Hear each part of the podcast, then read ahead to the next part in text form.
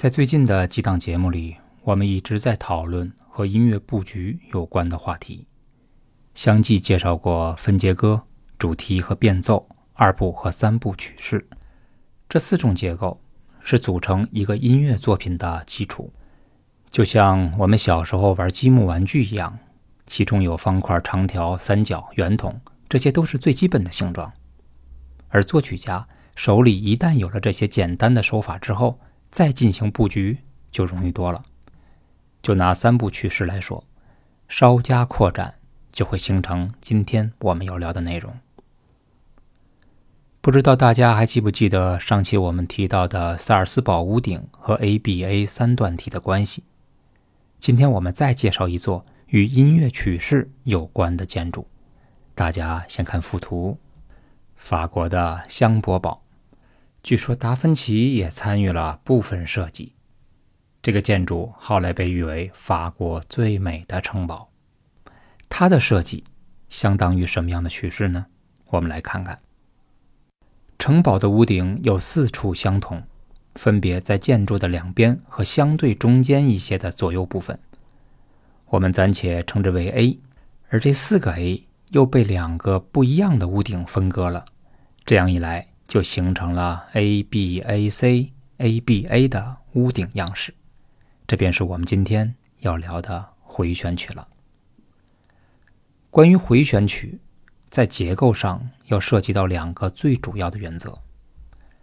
首先，一定要有一个反复出现的音乐部分，就是那个 A 的屋顶，它反复了好几次。其次，至少有两个对比部分。它们分别和 A 形成了局部两段体的结构，就是刚刚我们说过的不一样的屋顶 B 和 C。好，现在我们一边欣赏这个最美的城堡，一边听一首曲式结构为 A B A C A 的小回旋曲。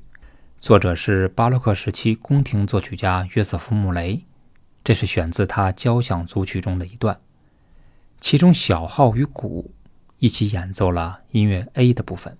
很有皇家的味道，而 B、C 段呢，则是以管风琴为主的配器，两部分切换的非常明显，大家一听就可以听出来。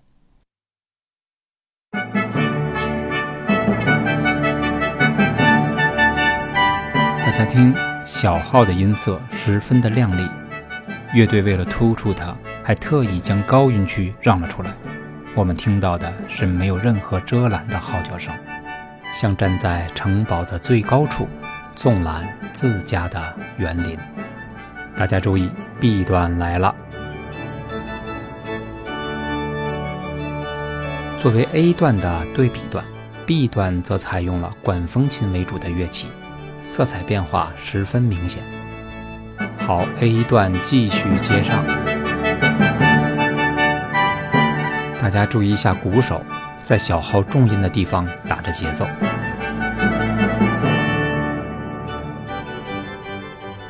现在听到的是乐曲的 C 段。刚才那个节奏鼓并不是随意敲击的，因为它的存在增加了旋律的强度和韵律感。关键是低音鼓声和上方的高音小号营造出一种空间感，使小号不再单薄。凸显了皇家气概。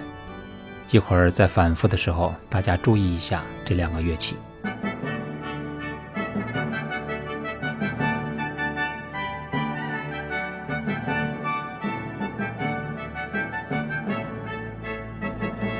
此处 A 段又重复了一遍。这段乐曲的一头一尾，A 段主题都进行了重复。不过，通常的曲子呢，只有在开始的时候进行重复。好，A 段结束。刚才听到的回旋曲最显著的特点，就是段落之间明显的对比，切换干净是回旋曲的特点。上一期介绍 ABA 曲式的时候，我们听到的卢迪舞曲大小调转换，在听觉上也是十分利落的。有听友说，这样的转换会不会很唐突？我想，对比段的出现。会有这样感觉，不过作曲家也会想到这个问题，因此通常在段落变化的时候，新主题的设计多少都会保留点曾经的元素，一点都没有的很少见。比如刚才我们听到的 B、C 段的管风琴，它在 A 段中就有被用作背景和声来使用的。如果您用耳机去听的话，会比较明显，它和鼓在重音的地方重叠在了一起。这样的配器搭配也是为了低音声部的鼓声和整体音乐的关联。因为鼓啊，它毕竟不是有旋律的乐器，没有任何其他乐器支撑的话，也会显得很生硬。所以把节奏鼓和管风琴重叠使用，可谓一举两得了。我们再听一段 A C 段。大家注意一下这部分。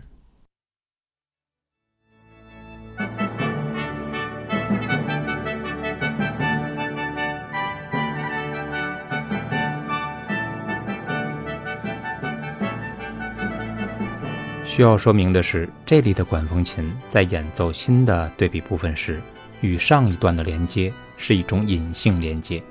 这是指由于上一段 A 的部分，它的和声基础。是管风琴奏出的，所以虽然管风琴在 B 段奏出了不同的旋律，但音乐的整体性却没有丢失。另外，因为 A 这种反复段频繁出现，也将整部音乐不同的主题串联在了一起。这样一来，不管对比的有多么离谱，那 A 段呢，都像是用户聆听指南一般，总有机会带领着我们回到音乐整体的风格中来。这便是回旋曲的。亲民性，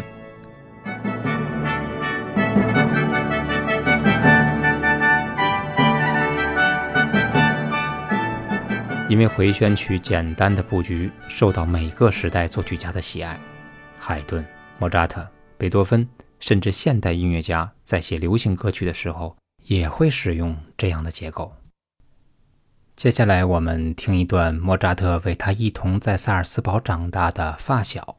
专门定做的一首降 E 大调圆号协奏曲。那为什么说是专门定制的呢？因为那个时候圆号不像现在可以奏出很多的半音来，它因为构造的原因，重复音和三和弦相对来说比较容易演奏，所以莫扎特在旋律的写作上充分的考虑了乐器的特点，给足了小伙伴面子。他写出的旋律。通常都很简单，演奏者们也十分的喜欢。马上要听的这部分协奏曲的第三乐章，曲式是 A B A C A B A，和法国最美城堡一样。大家还记得刚才我们说过谁参与了这个城堡的设计吗？好，当莫扎特遇上达芬奇会是什么样子？我们听听看。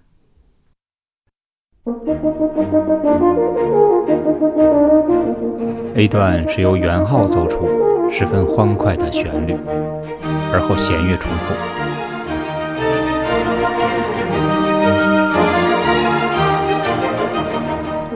现在进入 B 段，三和弦的分解爬音，清晰简单，令人印象深刻。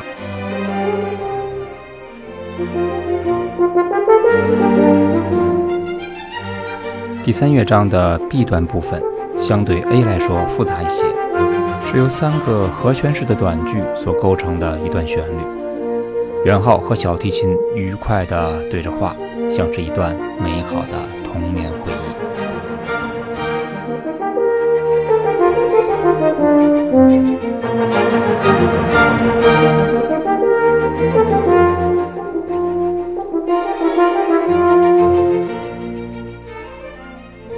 大家注意，这句下行旋律过后，A 段主题旋律又回来了，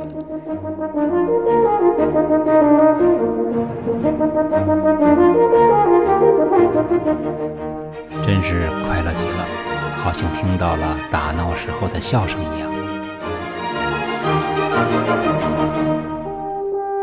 C 段主题是建立在非常明显的小调上，与 A 段的明朗形成了对比。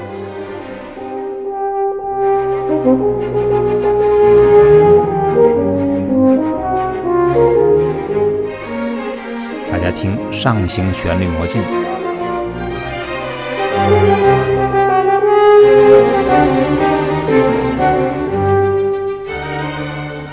好下行旋律也用魔镜的方式与之平衡。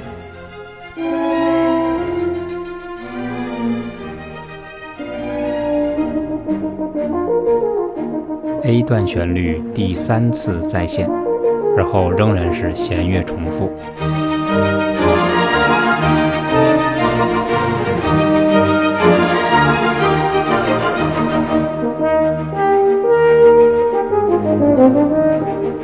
我们现在听到的是 B 段，但是呢是 B 段的展开。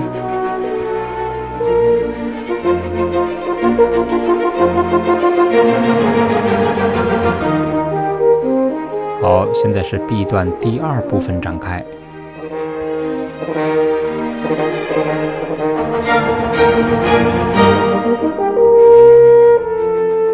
现在是 B 段的第三部分。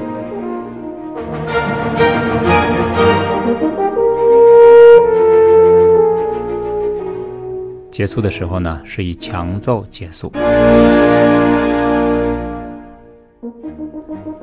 现在是 A 段的第四次重复，也是最后一次重复。这段的发展，作曲家像是有所眷恋，想留下点什么，回忆进入了尾声。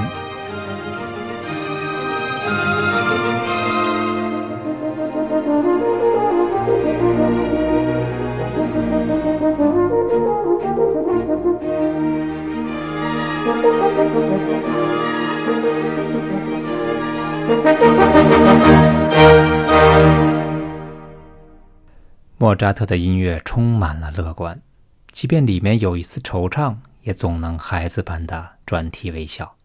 他变脸之快之自然，一听呢，就像一个可爱的大孩子一样。人们都说往事不堪回首，但这位神童好像没有哪件不愉快会放在心上。我想，四次反复出现 A 段，而且是莫扎特的 A 段，足以让我们从任何不悦中走出来。主题只要快乐，而且还是回旋曲，就会有这样的疗效。刚才提到流行歌曲也有很多采用回旋曲结构的。不久前听了一首八十年代的老歌，是斯汀创作的《你的每一次呼吸》。有的老歌呀，真的不敢听。因为每一次音乐响起，时间的风都会扑面而来。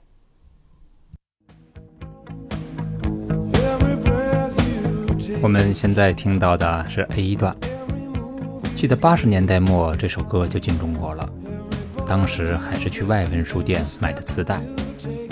那个时候流行一块砖大小的录音机，记得我把它放在前框里，一边听。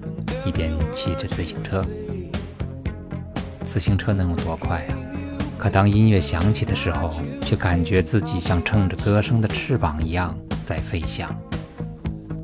好，现在进入了 B 段。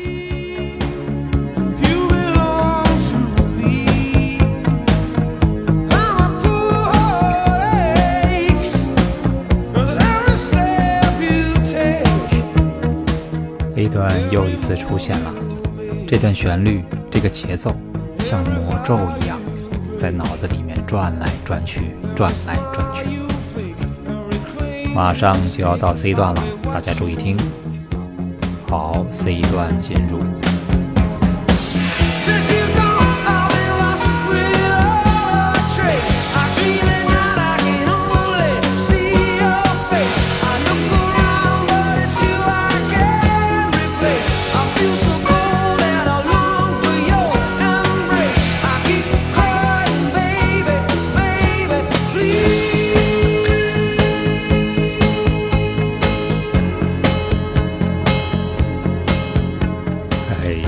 当时哪知道什么是回旋曲啊？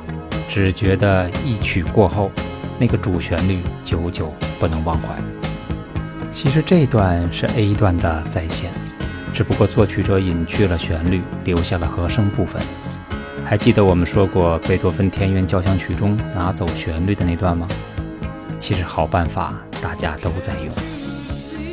好，B 段再一次出现。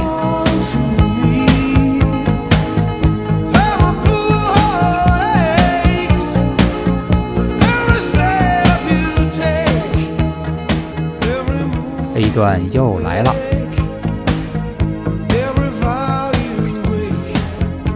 大家轻松一下吧，因为古典音乐有的时候有点严肃。插播一段不一样的，算是个两段体中的 B 段吧。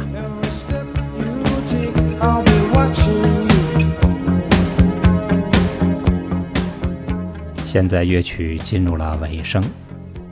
其实流行音乐和古典音乐差不了太多，说到底都是情感的表达。流行音乐也有非常严谨的结构，也有前奏、中段、尾声，也有回旋曲，也有 A B 段，也有三段式。记得当年约翰施特劳斯在写圆舞曲的时候，被当时的主流媒体称之为流行音乐。那其实现在的流行音乐，如果过二三百年，很有可能也变成古典音乐了。